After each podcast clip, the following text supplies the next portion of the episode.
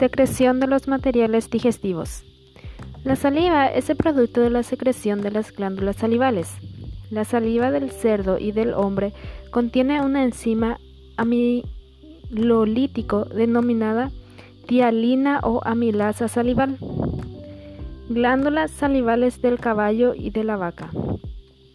En pequeñas proporciones, la saliva contiene lipasas, maltosas, peroxidasas y enzimas mucolíticas, etc., que actúan como amortiguadores, fosfato y bicarbonato. Estómago, jugo gástrico. Las células principales segregan mucroproteínas que contienen el factor para la absorción de la vitamina B12.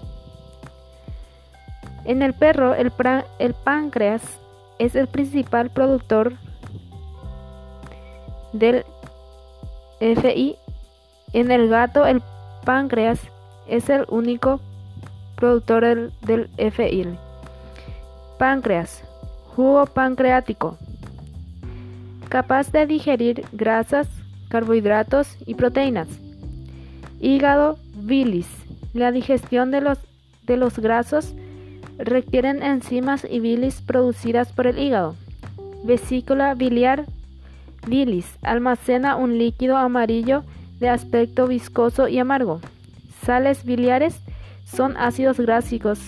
Se sintetizan en el hígado a partir del colesterol, acción detergente sobre las grasas.